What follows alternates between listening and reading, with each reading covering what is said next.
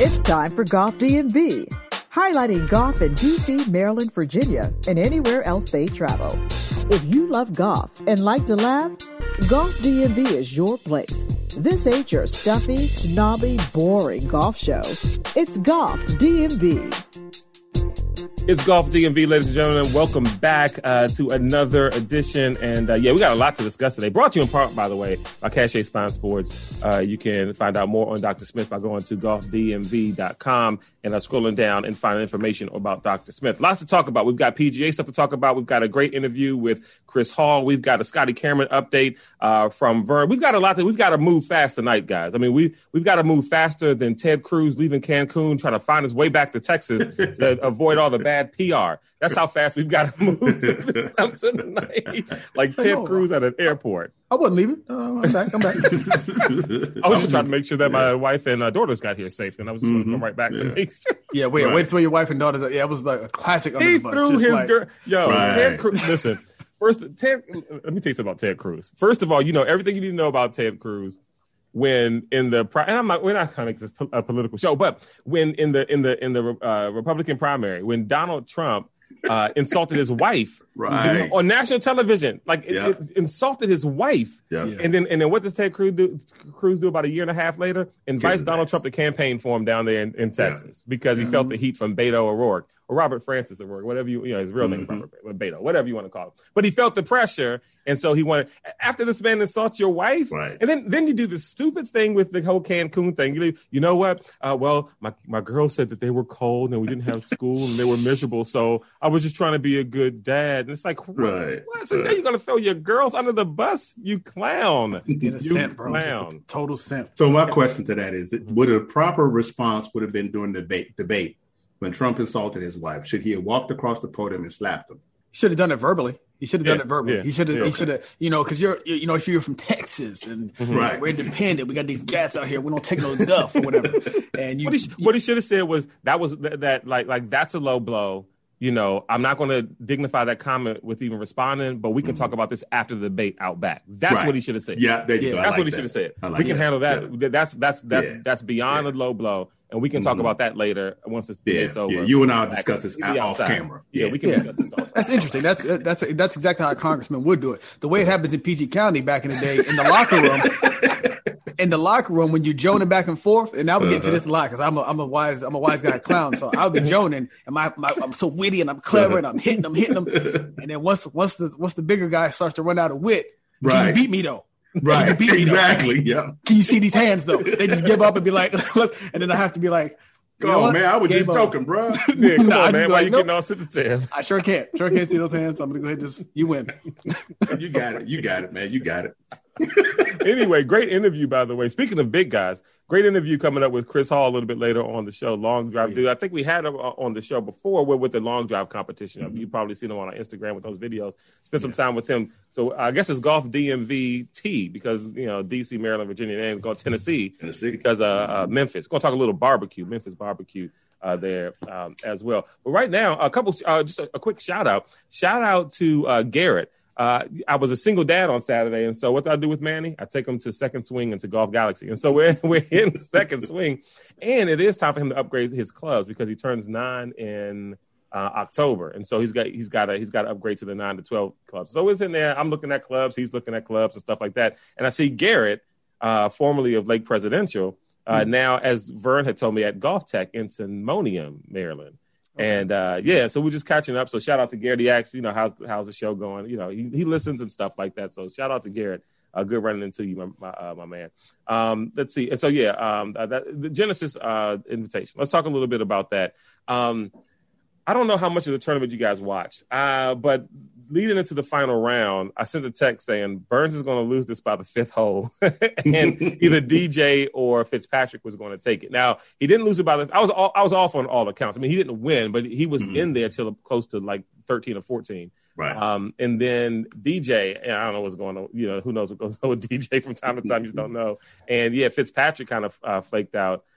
As well, but a great finish. I mean, I like the finish, right? I mean, you've got Finau who needed to birdie 17. He birdied 17 to get to 12. He needed to birdie 18, I think, just to secure it. He didn't. He got the par. Sam Burns could have won it right there on 18, but he missed in Claude Jennings style. Missed the 3.5-foot putt. You mean Max? Oh, sorry, Max Homa. Yeah. Max Homa. Yeah. Max Homa in Claude Jennings style missed the 3.5-foot putt and admitted, I choked it. But I mean, I guess in some way of poetic justice, he came back and hit a horrible tee shot in the playoff hole on 18. Right. If he was left-handed, if he was me, he wouldn't have a shot. But right-handed, he was able to scoop it up there. And, I was disappointed that Finau couldn't close it out with the guy hitting that, that bad shot. I thought it was over. Once he hit that shot, I was like, Homer's done. Mm-hmm. It's Finau's now, but Finau couldn't close it out. What did you guys think of the tournament? Even that shot off the tree, though, even though it was easier for a right-handed player, it was still a tough shot to get it to get up there and stop on the green like that as well. Mm-hmm. So he give him props for that. I was really disappointed with Tony again. The approach on 18 for me, when he came up short on that approach and didn't even hit the green, I'm like, man, what are you doing, man? You just. And Roddy and I were texting the whole time, and I just said, he just opened the door wide open to lose this match right there with that shot, with that second shot, his approach. But then Max gave him the saving grace by missing that putt. But I mean, I don't know what to say about Tony. You know what I mean? I know everybody roots for him. He's a nice guy, all that other stuff. But, man, please get a win. I'm tired of talking about top 10 Tony. You know what I mean? It happened for him, yeah. I know, but it just seems every tournament that he gets there, it's like something new happens, that prevents him from winning. Well, Vern talks about mentality a lot, you know what I mean, and drive. And that's a great point, LB, about on 18, because it's like, you have an opportunity to go out there and win it. You know what I mean? Exactly. And you can take it was here. Obviously that it was like, I'm just not trying to get a bogey here. You know what I mean? I'm just trying not to bogey 18. But there's a different mentality when it says, okay, I'm at 12 under, I'm on 18. I can win this right now if I birdie it and go for it. And I think the mentality is, and I think I saw there was some documentary or interview Kobe Bryant did. And he said, the reason I can take these last second shots is because I'm okay with myself if I miss it. You know what I mean? Right. Like, I'm going to take it. And if I miss it, I'm fine with the weight. I'm fine with the weight of that. And so it's like, if you're 12 under and you're trying to win this tournament and you're on the tee box, you got to say to yourself, I'm going for the birdie here. I want to put the nail in the coffin. I'm trying to end this right here. And I'm cool if I don't. I'll carry the weight of it, because then you can also play not to lose and still lose, and then you still got to carry the – because I'd rather carry the weight of trying my best to win something and losing it than to think to myself, well, I didn't really aggressively go after that, and that's why I didn't – and that played a part. What if I actually just went for it? What if I just tried to do it? And that's easy for me to say. I have nothing on the line. That's true. Usually by the time I'm on the 18th hole, I'm already plus 27. And so it doesn't really none of that stuff even matters. The argument is against the prevent, the classic football prevent defense situation. Prevent yourself from winning. Yeah, just go ahead and, close it out or whatever. Now, I'm going to be an honest teammate here. I saw probably 2 minutes of this entire tournament, and I'm just freestyling right off of all the texts I got. I'm looking at highlights right now. I know what happened, obviously. I know he lost in the playoff. Yeah. But it was just one of those weekends for some reason. Keisha had to work Saturday. I was mad because I kept wanting, people, Lynn's texted me about it. I'm like, man, I want to get down and watch these. I kept telling you guys I was going to watch replays, fall asleep on the couch. Mm-hmm. It was a long weekend. Do you want to send Glenn the Zoom invite to this show so he can tell us what he thought about it, and then we'll just Zoom you back in once this. There it is. That's a good one. That's a good one. Claude saw me turning the boat. He just put the torpedo right to the side of the show. So I deserve that, but I do have something. I do have something to contribute, actually. What you said? So what did you say, LB? You said he missed his approach on 18, right? Yeah. So one of the we had a quick show meeting before, and I didn't get a chance to mention this topic. But one thing I actually was looking at all weekend, I was trying to find what stat is there a stat or set of stats that correlates to winning. I know I'm not the first person to think about that, but I was just curious. If we looked at the top FedEx guys, what is it? It's greens regulation, blah, blah, blah. I was going to start compiling these myself. Thankfully, there's a Golf Digest article, which I will post on the website with in the show description. So check golfdmv.com tomorrow or Tuesday when the show drops. I'll put the story in there. But basically, the author of that story had the same question. He contacts this gentleman who does golf stats, real math nerd. what it boils down to is this: it's strokes gained. So everyone's heard of strokes gained as right. the new thing, but it's not. There's a strokes gained stat that's like total. They break down strokes gained like strokes gained tee off the tee, strokes gained on the putting green, strokes gained approach, right? And I won't bore you with the details, but basically what it boils down to is exactly what you said, Elby. You said he missed his approach on 18. The stat that correlated most, the one that came up the highest with all, I think they looked at basically the top 20 or 30 FedEx point winners last year just to see which stats correlated with them, you know, in the ranking. Strokes gained approach. What is that? That's basically non-tee shots outside of 50 yards. So essentially second shots. That's the one. That's the one. That, and so that there was that. And then, you know, it ranked, they ranked them after that. Where do you think putting landed? Top 10? So, right. I was going to say probably close to last because you said it in a way that we'd be shocked by its results. So, I would assume that it would be 2 or 3, but the way you posed it, it's probably close to last. Huh? Yeah. I think, I think strokes gained putting is 6th, but like greens in regulation, like putts or strokes taken, whatever it was like 64th. So they started the article. They said, they have that many categories? They had so they basically took every PGA stat and ranked it based on this guy's mathematical algorithm, whatever. And the one that came to the top was basically approach shots. So what does this mean? You know, for people who are listening, I don't want to bore you. What does this mean for you? Because the reason I wanted to look this up is I wanted to know, and we're doing all this stuff this year, right? We got banding coming up. I'm working out. I bought all this crap. I'm doing fittings. You know, what do I need to be working on to drop? I was just curious. I know what affects the pros. What do I need to be working on? And I was like, is there a stat? And it is. Second shots. Second shots. The approach to the greens. The approach to the greens. 100%. That's the one that correlates to the most winning, and that's the one that's going to drop your score. So basically, iron play, just like. Yeah. Well, that goes right to this exact tournament. Right. On 18, Finau missed his approach shot. Homa dropped his to the closest it was the 3.5 feet. Nobody had been that close to that pin all day. That was the difference right there. I mean, obviously, it was. And to your point, the putting was down toward the end. No, but he's in a position to gain a stroke. Exactly. He was that put him there. While Tony's approach shot was in the rough, short. His was 3 feet from the pin. I mean, that's a tournament right there. Yeah. So, Vern, knowing that stat, so I asked Vern first in LB. So knowing that stat, do you feel like that's a part of your game you need to work on? And if so, 100%. What part of that? What? Okay. All three of us. For sure. Absolutely. And the crazy thing is so for me, the part of that second shot that I had to work on the most, and we talked about it a lot in the past season, was stop coming up short. And so I would go long with a longer club, even if I thought it was too long, because I was like, I'm not going to come up short anymore, you know what I mean, for the most part. And towards the middle and end of the season, I started to see it where I was overshooting greens, but I didn't care. It's like, no, because I'm not going to fall back on that. So for you, would it be a distance? Is it aiming? Obviously we have to be accurate, and the distance that kept coming up was like 150 to 175. Basically, if you were money, strokes gained an approach is basically like anything not from a tee shot to 50, so that could encompass any shot. But if you're money from that distance as an amateur, 150 to 175, you're probably shooting pretty low. So I think I'm not going to maybe go 175, but I'll probably start 150. I was thinking 7-iron down needs to be accurate. You got to be accurate. Yeah, you got to be accurate. Because we've done it so many times where you end up, you got a pitching wedge in your hand. And you missed the green. I'm like, how the hell you do that? No, absolutely. Yeah. And I guess that means, trying to be decently in the fairway or that first cut off the tee box is a given. Like you've got to give yourself a chance at the second shot in order to, And this is where Dustin Johnson came. I think he was the top name in the strokes gained approach, I believe. Because he was killing. I mean, I can just think back to the terms that he's won.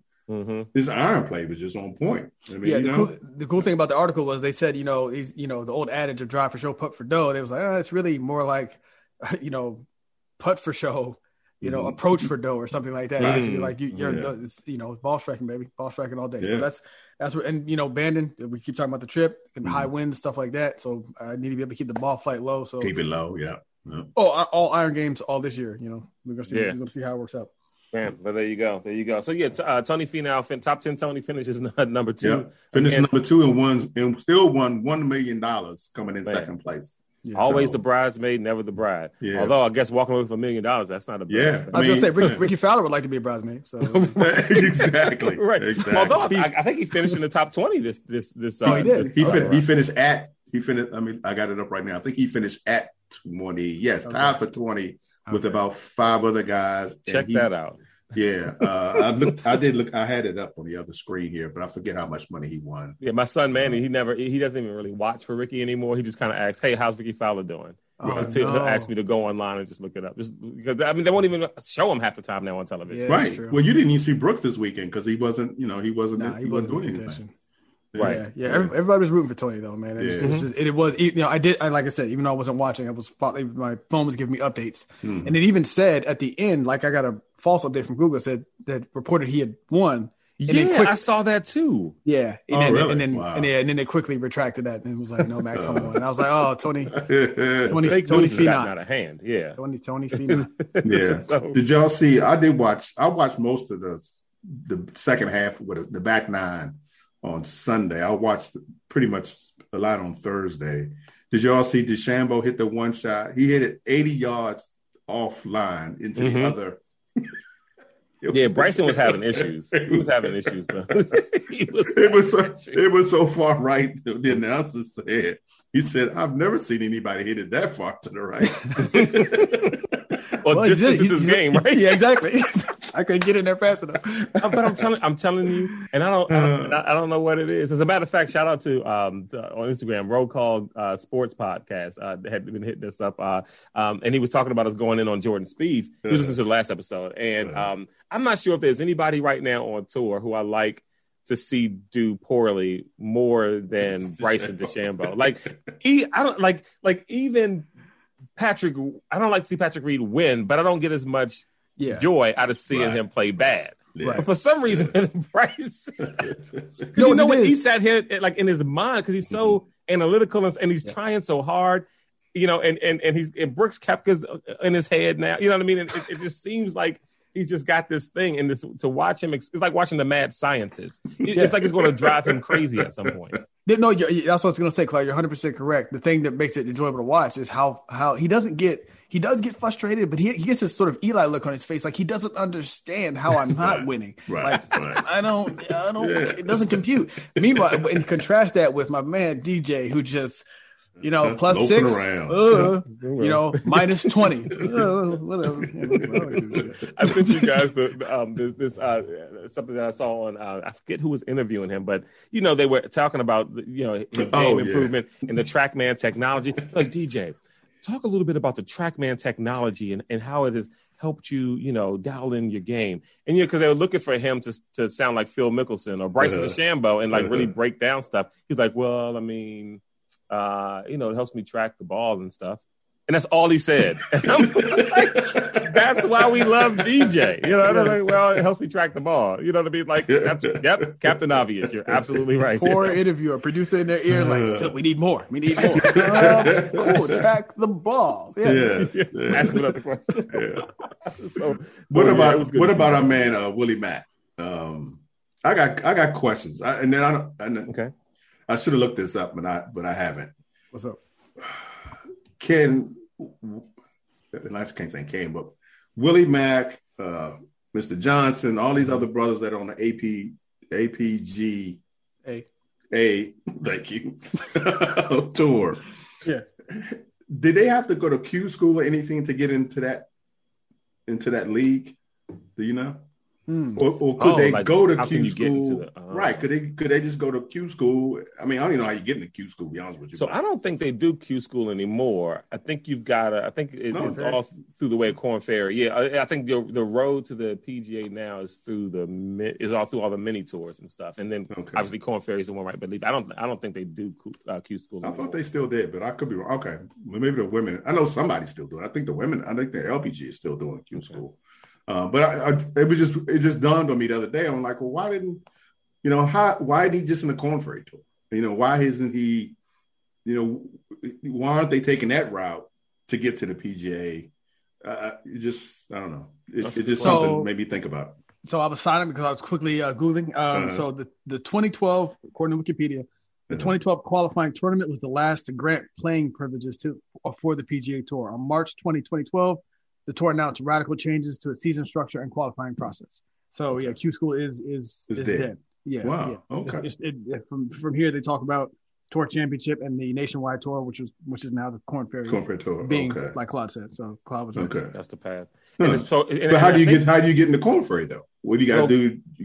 Given what some of these guys had talked to us about, I think it's funding. Maybe they don't have the money and the sponsorships. I mean, and not even sponsorships like Nike was sponsored, but I mean like somebody the bill, right, paying their bill for the hotel and travel and go to all these tournaments. Yeah. Right. You know. Because I know Brendan over here, Brendan Horton talked about that. He was on some of the tours, some entry level tour at one point, and he was saying that he just could after a while he just couldn't afford it anymore. Mm-hmm. Mm-hmm. So, the entry fees and travel all over the country and staying in hotels and practicing all day. You just that's a serious amount of money it takes. And I read an interesting piece in a Golf Digest that talked about even on that next level, like the caddies on some of the mini tours, like just how dudes are you hope your guy gets out, or you hope that you can get on with the tour player somehow, but or if your guy doesn't want you anymore, like just how tough that life is. Right, like even some of the caddies try to they're living in cars and everything. Yeah, they try to when they booking rooms or houses or hotels for a tournament, they're trying to stay together. Someone stay together to split the cost and things like that because they make peanuts, and of course they do because the players don't really make anything. That explains why Sergio's caddy is just like, yo, you'll throw your bag at me, whatever, man. I ain't tripping. I'm gonna keep making this money. I'm not going back to the Korn Ferry. I'm not sleeping on the car no more. It'll cost me out. You do whatever you want. Well, you put your hands on me, we good. Right, exactly. Just check back not bounce though. That's right. I'm here trying to get this paper.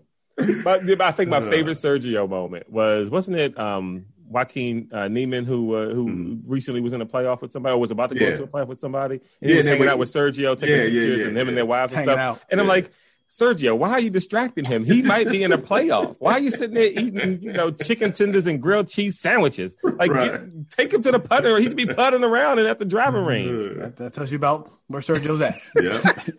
Speaking of Sergio, he missed the cut this week as well. A lot of people did. Oh, Phil Mickelson, who's apparently Phil's going to play in one of the senior tour events coming up. Oh, he is. Okay. He needs some money. Going back where he belongs. He tired of missing the cut. We go over there. They ain't got no cut. Yeah. Easy money. Go somewhere where he can compete. It made me think also about Tiger, because this weekend, did you guys see Tiger speaking to Jim Nantz? Yes, I did. Yeah, I did see that. Yeah, it seemed like the brother was, I don't know, maybe had a little too much to drink, or the eyes. His eyes looked like he'd been puffy, or either out partying or something was was not normal. It was not a good TV appearance. To say I'll leave it at that. No. Which brownie table did you pull from, Tiger? The wrong one. Yeah, the wrong one. Like, bro, you got to go on TV. I know what I'm doing. I'm Tiger Woods. I'm good. I've been doing this all my life. Okay, bro. I got you. Yeah, how'd that work out for you just 12 years ago? That's one of your homies then? There it is. Manny Millions for the Genesis album. Okay, Manny Millions this week is Mr. Sung Kang. He finished at +10. I think he shot 87 on Saturday or something ridiculous. That'd be nice. Yeah, I know, right? He won $19,623 to be exact. Mr. Kang is 5 foot 865 pounds. He's 33 years old. He's from Jeju, South Korea, currently living in Irving, Texas. He's married to Miss whose name is So Young. Okay. Yeah, I want a So Young. I knew it. I was waiting. I was like, let's see if he can just be an adult and skip past it. And he could not. Speaking of Korea, on a future episode, we'll have to talk about my experience in a Korean bathhouse. This was something. We'll talk about it on a future episode. Yeah. And they have one child. See, I called him a child, not a rugrat. All right, moving on. Mr. Kang joined the PGA Tour in 2011. Okay. Here we go. He's got. Well, let's decide who's going first this time. I'll go first. Okay. I'm not going to have that on my name. I just undercut him all the time. I got it. All right. Mr. Kang has one win. Okay. That's 2 second-place finishes, 3 third-place finishes, and 15 top tens. Wow. His lone win was the 2019 Byron Nelson AT&T Classic. You said 2019? 2019. That's his one and only win. Okay. Out of 203 events, he's made 107 cuts, a little more than 50%, according to my math. What is his career earnings? I'm going to put him at probably 13. 13 mics, 13 million. 13 million. I'm actually going to go under that. I'm going to say 7.5. 7.5. How easy that is? Yeah, it really is pretty easy. Just that simple. Whoever goes, the second place person should always win. It's $9.5 million for Mr. Kang. A little bit about him, Mr. Kang. His favorite team is the LA Lakers. His favorite food is kalbi. Kalbi. Anybody familiar with that? No, neither was I. I looked it up. Okay. It's beef short ribs, a Korean dish of okay, all right, yeah. I didn't know it. Yeah, so he's played on the Korean tour, the Asian PGA tour, the One Asia tour, and the Japan tour. Okay, so he's the Japan tour. They don't play around with their players too. You better be disciplined on that course. Absolutely. Absolutely. You know what was interesting? I was, for some random reason, I can't remember why, but I was talking to my wife, Sierra, about that whole story, about the guy. Because all that happened, didn't he just stick his middle finger up at a dude? He gave the bird. Yeah. That's all he did. Yep. And I was like, they were going to suspend him for 2 seasons and all this other kind of stuff. And she says, well, I mean, I understand that. I'm like, what? And this is totally from the left. Like, she, like, that's like, I wouldn't expect that answer from her. I would expect her to say that that's way too hard. Right. I mean, and she's like, well, no. And then she goes into this whole thing about how people nowadays think they can just do anything, get away with it and stuff. It's what about the person who made noise in his backswing? Right. Like, he shouldn't be able to come to the tournaments anymore. Right. It was an odd thing, and it was an odd day. I don't know. But anyway. Yeah. I don't even know why I was even sharing that story with her. It was just wild. By the way, if all you guys seeing all this, all the craziness going on with all the violence to Asians and stuff going on now, like the elderly Asians, you got to get behind movements to stop this stuff. We're not, we stand with all kinds of people who have injustices done to them. And I don't even really want to talk. Did you guys see that foolishness, that story with Rudy Giuliani and the whole thing? Yeah. Oh, goodness. Yeah. What a dope. There's no point even bringing him up or anybody else. But, dirtbag, thirstbag. Yeah. Yeah. What an idiot. We still have a little bit of, we did the Korn Ferry real quick. Yeah. The Korn Ferry is back in season. They had the LECOM Suncoast Classic, which was in Lakewood Branch, Florida. It went to a playoff as well Saturday, I guess that was. Hayden Buckley birdied the first playoff hole to win over Mr. Taylor Montgomery and Dawson Armstrong. Oh, Dawson lost? Yeah. I know it. They were tied. They all tied at -13. Like I say, Mr. Hayden won on the first playoff hole. He birdied the first playoff hole. He won $108,000. Mr. Montgomery and Mr. Armstrong each got $45,000 for time for second place. Our friend, Mr. $60 Two Gloves, Tommy Two Gloves Gainey, was in the field. Mm-hmm. He the art of the negotiation, right? Yes. Or the art of the deal. The art of the deal, yeah. Mr. Gainey finished at -2, tied for 47th. He won $2,640, or in, if you want to, the special attention numbers, that would be 43 special attentions. I was going to say, how many times does 60 go into 2,000? Right. There you go. 43 times. He could got 43 of those. Hopefully not consecutively. Yeah, hopefully. Just pace him out a little bit. Oh man, that could be quite dramatic. Anyway, we've got a great interview coming up here, guys, with Chris Hall. Chris Hall. We got a great interview coming up. With, I'm sorry, special attention on your mind now, huh? Yeah. I'm going out to 43. Could I even make 10? So, because I couldn't. I'm good. I've been married to you. So, I got a Scotty Cameron. So, the putter, you got, for those who don't know, I bought a Scotty Cameron putter just to get it customized because I'm that guy. So, It's set to arrive here tomorrow. Now, one thing I didn't tell you guys was when you go online to design it and put all your colors in, they give you, once you finish and pay, they give you a mock-up, like a sheet, and looks all nice of basically what you can expect. And as I was putting it together, I was texting my brother-in-law, one of the golf homies, Glenn, and he was like, yeah, I was just telling him, like, hey, there's all these options and, whatnot. And he said, hey, when you finish, send me what it looks like. I was like, cool, bet. So after I finally finished, I became self-conscious about it because I'm like, oh, what if it's whack? Right. I was like, I like it. And I already paid for it now. Money, so I was like, so I said, I'm just not going to tell him. I was just going to say nothing. He'll forget about it. But now it's coming. Now I'm like, well, do I show it to anybody? So now I'm afraid. Now I'm going to end up with this putter. You're going to pull out. People go, oh, my God. Like, what in the world? I'm going to get so much bleep for this putter when you guys see it. I feel like. Because even if I didn't say this, even if I'm not speaking into existence, I feel like, because if I don't talk about what's going to happen is I'll pull it out. And you guys will be, oh, cool, yeah. And there's going to be a side text. He's like, he's running his whack ass putter. No, that's not what they paid for. I was sucking stupid. So I figure I just go ahead and say it now. This way, when I debut it, and I get the tepid reaction, like, oh, okay, oh, that's a Scotty. But the question though, Vern, is, will you stick with that putter all season, or if you're not really feeling it? Is it going to go back in a bag? It's going to end up in LB's bag. It's going to end up in my bag. No. Okay. He might not even want it. He might be like, get that trash. I want that ugly ass butter. Get the trash out of here. No, so I'm probably going to stick with it. I'm definitely going to stick with it for the season. And I do think it looks all right, but it is that thing of like, damn, is anybody else? People might see this and be like, what did you do to this putter? Like, what is this? No, be confident about the real question is going to be, are you going to putt better? That's going to be the true test. And that's that should be the reason I got it. Exactly. Right. Oh, my goodness. All right, folks, let's go to Chris Hall here, Memphis to the Sea on Golf DMV. All right, Golf DMV family, let's welcome back to the show, brother Chris Hall. Chris, what's going on, man? Man, not a whole lot, man. Hey, glad to be here. It's a pleasure for us to have you on the show. We had you on before at the Capital Long Drive Classic.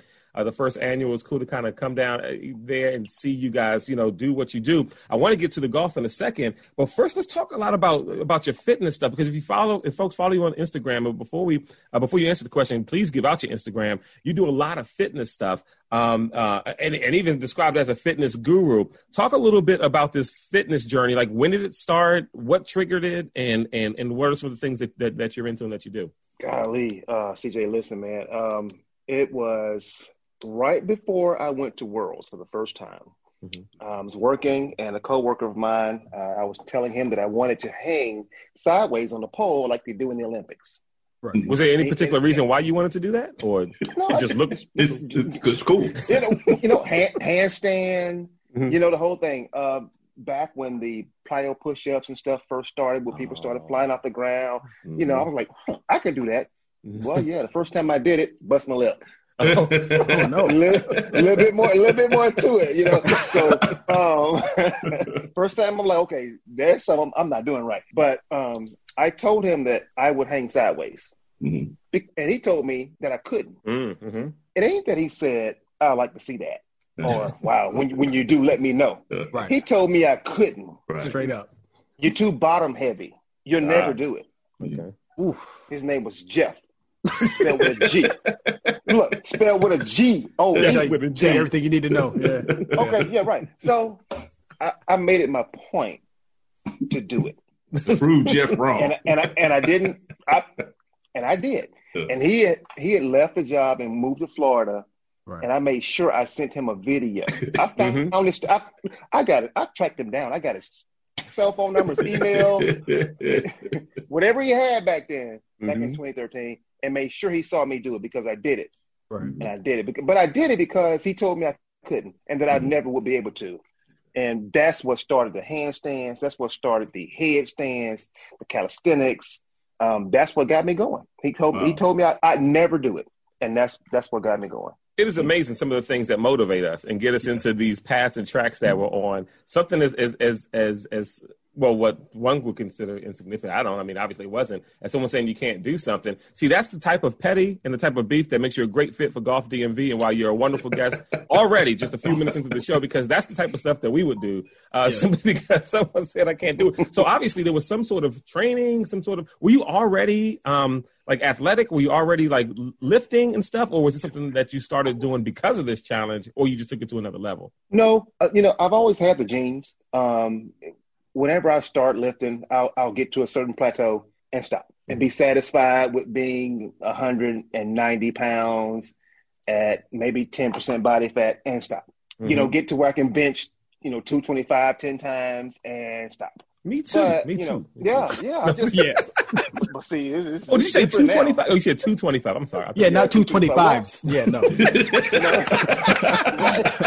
That's good, though. I like what you did there. Not 225 kettlebells. I ain't talking about kettlebells. Okay, no, I misunderstood. Sorry. Yeah. Well, that's even more impressive then. Yeah, the 225 pounds. Yeah, but yeah, that's. I mean, I got there and then I would quit, and you know, I got to a point to where you know you got to keep it going because the older I got, the more I saw that, okay, if you keep starting and stopping, it's harder to start again. Mm-hmm. And then when you start again, it's hard to stay there. So what's going to be your motivation to stay there? Mm-hmm. And just and just accept that lifestyle and not see it as a diet, but as a lifestyle. Mm-hmm. So what was your motivation? That's where I'm at now. What's your motivation to stay there? Now, what's your motivation to stay there? And then talk a little bit about the diet as well. Well, I used to model. Okay. I've modeled in Chicago. I'm going to start New Orleans, Atlanta, Bronner Brothers show, Chicago, New York, LA, London, England. I've done fashion shows. Okay. So people, you know, back where I'm from, back in Mississippi, they've always seen me as that guy that used to model. Mm-hmm. Mm-hmm. So I've got a reputation to uphold. Yeah, they can't be seeing you walking around. Yeah, you can't see me like this. You can't be out there looking like Patrick Reed, huh? You gotta keep it tight. You gotta keep it tight.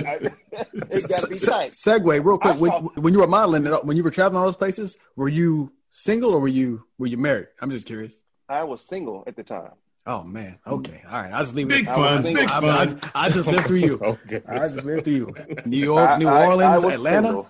Sheesh. Yes. Right, yeah, I was single. Yeah. I was single at the time. Yeah. We could talk about those stories later. We won't. We won't that's those things. Yeah. Don't put nobody on blast. I'm sorry.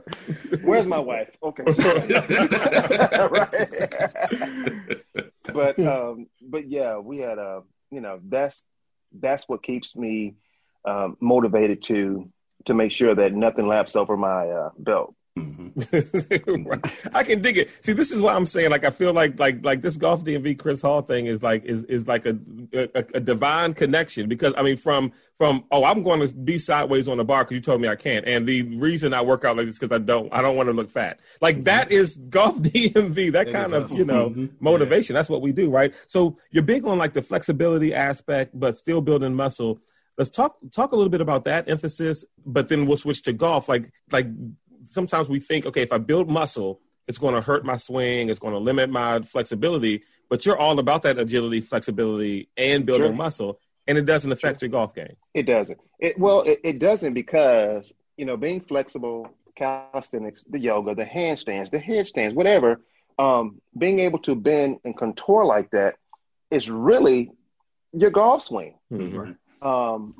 I play baseball. Okay. I come from a baseball family. My youngest brother went pro, played 11 seasons in the major leagues. Okay. We're a baseball family, so we got a swing because we just got a swing. Right. But I never knew I could hit a golf ball until the day I started hitting a golf ball. Mm. You know, just like a bat, I'm just hitting it, pow. And, you know, and it just transitioned over to where I am now. And to be honest with you guys, listen, I'm just learning how to hit the golf ball. How long have you been playing? Oh, I made notes. My notes are specific. Okay. The first time I went to Worlds was 2013. Mm-hmm. Wow. Okay. That's the first time I saw Maurice. Okay. I beat Maurice. Uh-huh. Oh, in 2013. Yeah, I beat Maurice in 2013. Yes. Mm-hmm. Okay. Matter of fact, we got eliminated in the same round in the Worlds that year. and I had beat him by like 9-10 yards. Mm-hmm. Yes, got it. But I didn't know Maurice. I didn't know Maurice at the time. Mm-hmm. I just saw him. I looked around, guys, and it was me, mm-hmm. and there was him. Yeah. And then there was everybody else. Mm-hmm. You know, Stevie wasn't there that year. Yeah. Okay. So it was me and Mo. Mm-hmm. And the year after that, it was me, Stevie, and Mo.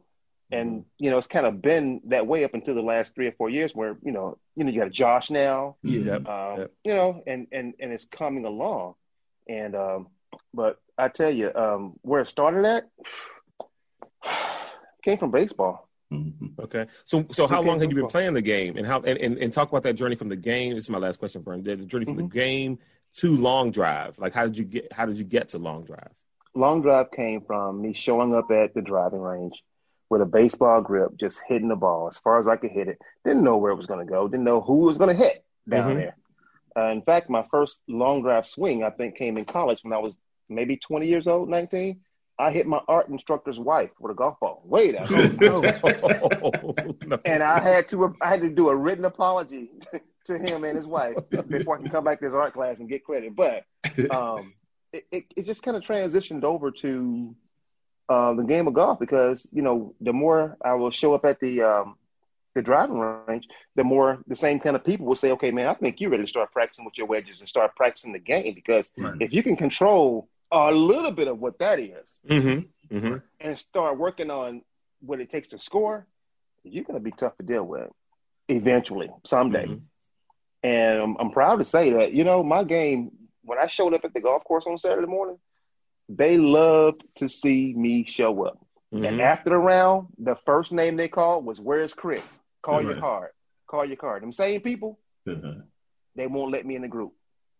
Oh! I have a question for that too then. Okay. Mm-hmm. Yeah. Mm-hmm. What's your question, Vernon? Talk to me because, you know, they don't want me in the group. They kick me out. Okay, well, so they're both hypothetical, but I'm going to get the other one first. So this is what I've asked other people. If for the next month, you were going to shoot 6 under, no matter what. It's like a little, like maybe I wave my magic wand. You're 6 under. Who are you calling? Like nobody knows this. Who you calling first to just take them out on the course? And just give them the business. Wax that ass. Money. Yeah, just take their money. There you go, LB. It's got to be. Give me some names. Got to be some names. Some people that was going in on you when you first started. Some of those guys have passed away now. Oh, I'm sorry. Some of them have. Okay. Now, no worries. Some of them they have. Penny Hardaway. Okay.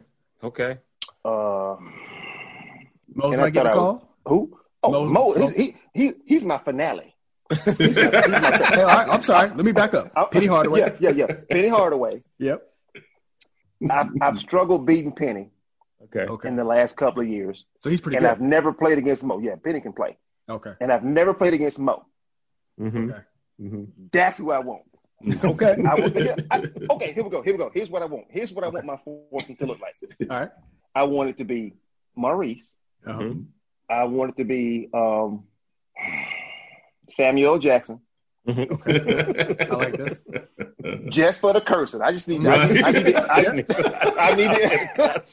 MF bombs. I need all that. You can't get him. LB will fill in for you just fine. Yeah. President Barack Obama. There we go. Uh-huh. And myself. There you go. That's your four. That's your four. So the original question I had was along those same lines. So how old are you now? Oh, you should be proud. Oh, man. Dude, I'm 57, man. Come on, bro. Come on, man. You know I'm 50. I'll be 51 in May. Okay, there we go. All right. May what? You should be proud of that, though, because you're better shaped than me. 23rd, okay. 16th. Yo, all right. They announced me on the Golf Channel as the elder. Come on, Golf Channel. I mean, I loved it. You don't do that. I loved it. You were down with that. Okay. Yeah, call me as old as you want to call me. Okay. Okay, so this is like some. I'll bust your ass. Yeah, that's right. This is like some Last Dance stuff. Like Jordan, like, yo, I took that personally. So, but I wanted to ask though, if you gave 20-year-old Chris, say 18 months to take up the game, and he had to play you, 50-year-old Chris, who do you think would win? Do you think you could? I'm saying you're younger, you're in better shape. You give him 18 months to learn the game. I would destroy my 20-year-old self because my 20-year-old self will be cocky and I want to drive the green and hit it as far as I can. Yeah. And the almost 51-year-old Chris, I've got a more, subtle approach to the game now. Who talks more trash? Does the 50-year-old Chris talk more trash than the 20-year-old Chris? Or? Well, there's not a 50-year-old Chris talking trash, and there's not a 20-year-old Chris talking trash. There's a Chris, okay, and there's a Chuck. Okay. Chuck ignorant. I got you. Yeah, Chuck ignorant. You don't want to deal with Chuck. Okay. Yeah. So do you even play with guys who don't play from the tips or women? We always play from the tips. Okay. So you ain't like I'm not if we ain't playing from the tips, you're not even part of the group. Like nope, not going to do it. Hey. If you got to go to the tips, go on up there. Go on up there. You better not let me out drive you. Well, that's the case. I'm going to go all the way. You better hope I hit that thing over to the left somewhere and not because I'm going to talk smack to you. Yeah. In that case, I'm hitting from the women's tees. Yeah. The forward tees. The forward tees, not the women's tees. The forward tees. Go ahead, LB. Yeah. I just had I guess so. In your couple of things you said that piqued my interest. One, so 23rd, that makes you of May. It makes you a Gemini, or you're still a Taurus? I'm a Gemini. That's Gemini. Why there's a Chris and there's a Chuck. I'm a Gemini. Gotcha. Okay. Because I'm May 16th, so we kind of close to the same thing. But we kind of we're in the same in the kind of same age bracket as well. One of the things I try and lift now a lot more now. And a lot of my reasons are similar as yours too. One is I try and keep up with these young guys I play with. And mm-hmm. Vern's always trying to, he hits it far, so I'm always trying to keep up with Vern. That's part of the process. Okay. What part of Mississippi, you say you're originally from Mississippi, what part of Mississippi are you from? Well, I was born in Tupelo, and, it's interesting that I was born in Tupelo, which is where Elvis was born, mm-hmm. and I live in Memphis where Elvis lived. But I say that because that's notable because that's where he was born, and people know Tupelo from that. Right. But I was raised right outside of there, 12 miles south, small town. Yeah, my mother's from Kosciuszko, Mississippi. Okay, on further down south, southeast, slightly. Yeah. Living in Memphis, are you a blues fan? A blues fan? Blues fan, blues music. You like blues music? My wife, she says that she is kin to BB King. And she's right there. Tina, if you want to come over here and say something real quick to the people about you being, because they asked me if I like blues. And I don't like the blues, but you say you kid the BB King. So come in. But no. Okay. Not particularly. Okay. I mean, it's what it is. I am a blues fan. I love Memphis. Have been several times. One of the best trips I've ever been on with a guy trip was in Memphis some years ago. And we had we can't talk about it on this show. It was so much fun. Oh, yeah. You want to So when was it? It's been 10 years ago, at least 10 years. We came down for the football game? The Southern Heritage Classic. Yeah, we came down for that game, and I didn't even make it to the game. That's how much fun.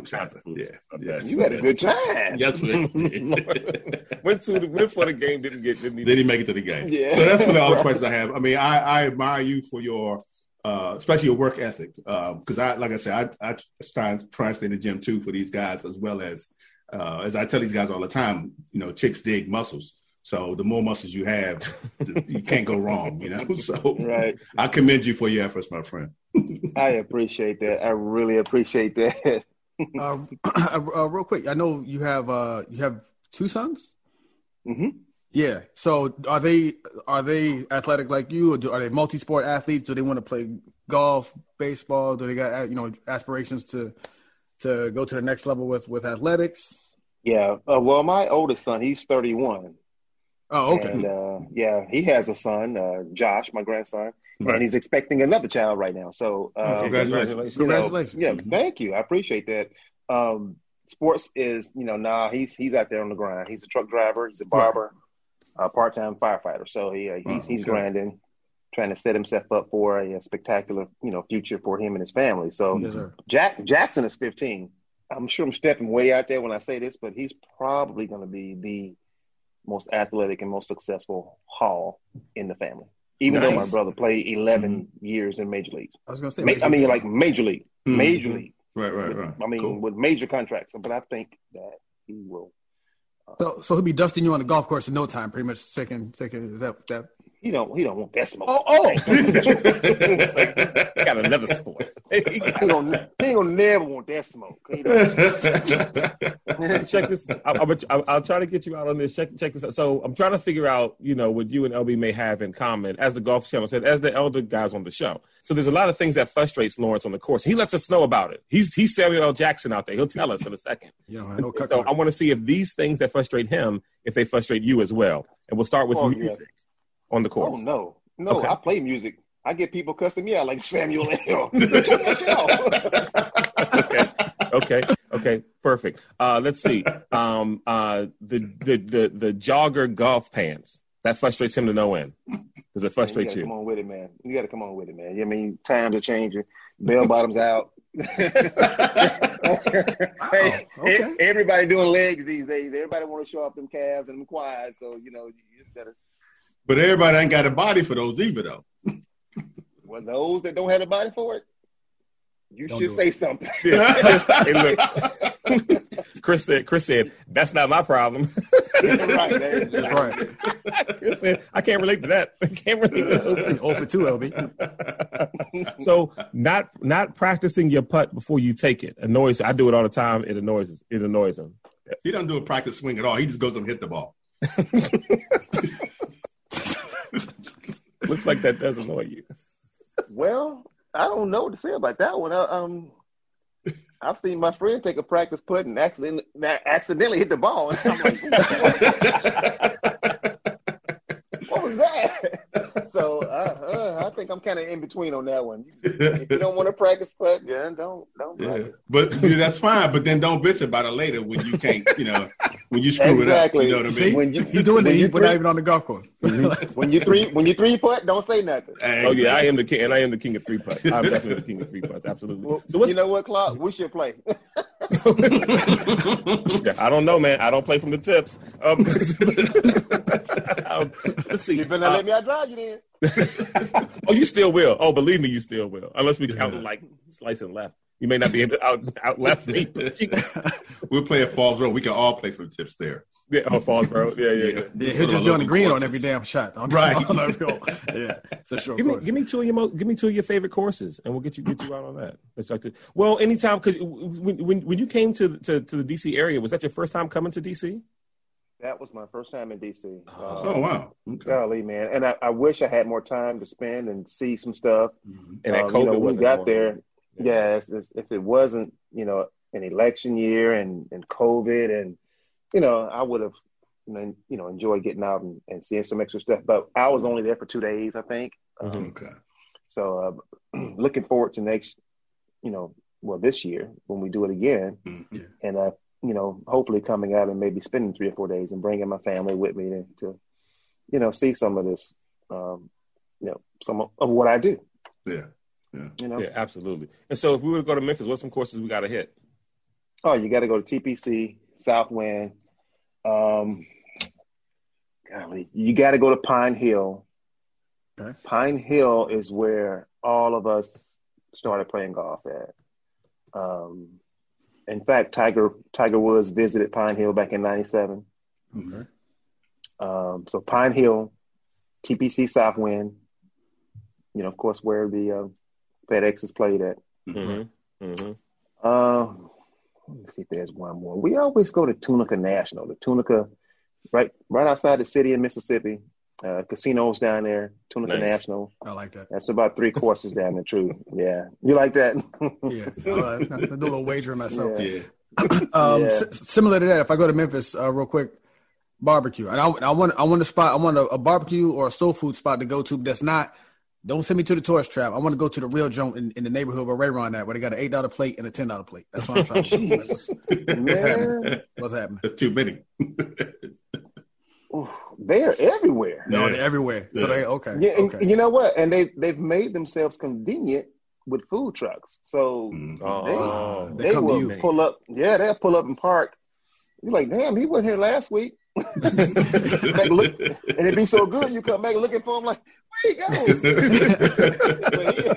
he goes? Moved on. Yeah, he moved on. So the food trucks are they make some good food. These guys can cook, make some barbecue. Of course, you know, Corky's is famous. Right. In the city, Rendezvous.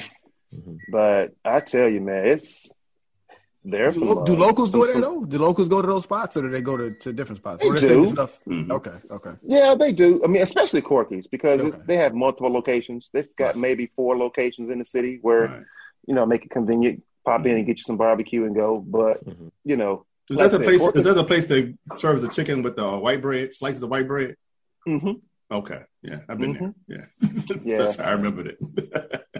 Yeah, of course, we've got Gus's Chicken. That's famous here in the city. Oh, that's it. Gus's Chicken. That's the Gus's Chicken, absolutely. So it's a lot of spots, man. But like I said, the major chains like the Corky's and the Rendezvous, man, food trucks.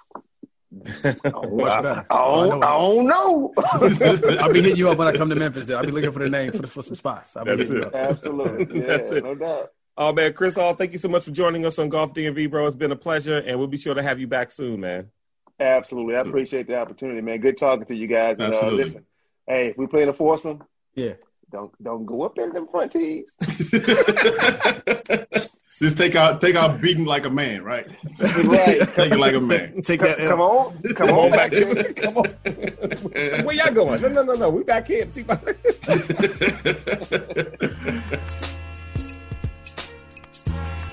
All right, yeah, so thanks to Chris for coming on the show. You guys should follow him. He's a pretty good follow on Instagram. Yeah. But, yeah, so the trips are coming together good. Can't wait. Pinehurst, Bandon Dunes 2022, Pinehurst 2021. We'll keep everybody posted on all that kind of stuff and the planning that's going on around it. Anything else, guys, to wrap up the week? I think that's it. 60 degrees. On Wednesday in the DMV. Yeah. So there will be a range in my future somewhere. Me too. So I will say this, in terms of updates, this is the last week of the speed program with Dr.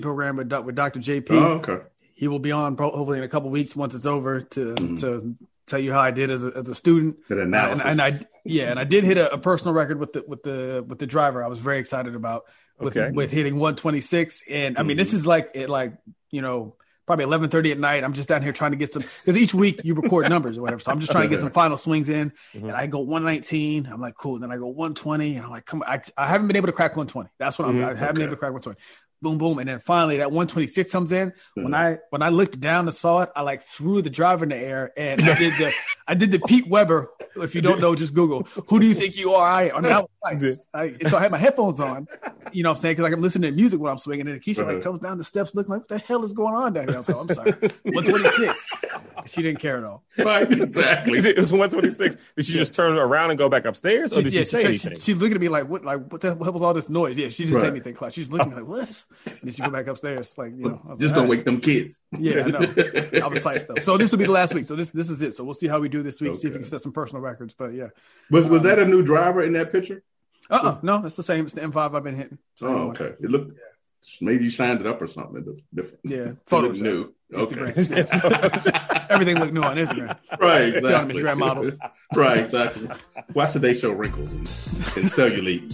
There you go. And with that, ladies and gentlemen, have a great week. We'll be back next week for more great golf discussion and anything else we feel like talking about on Golf DMV.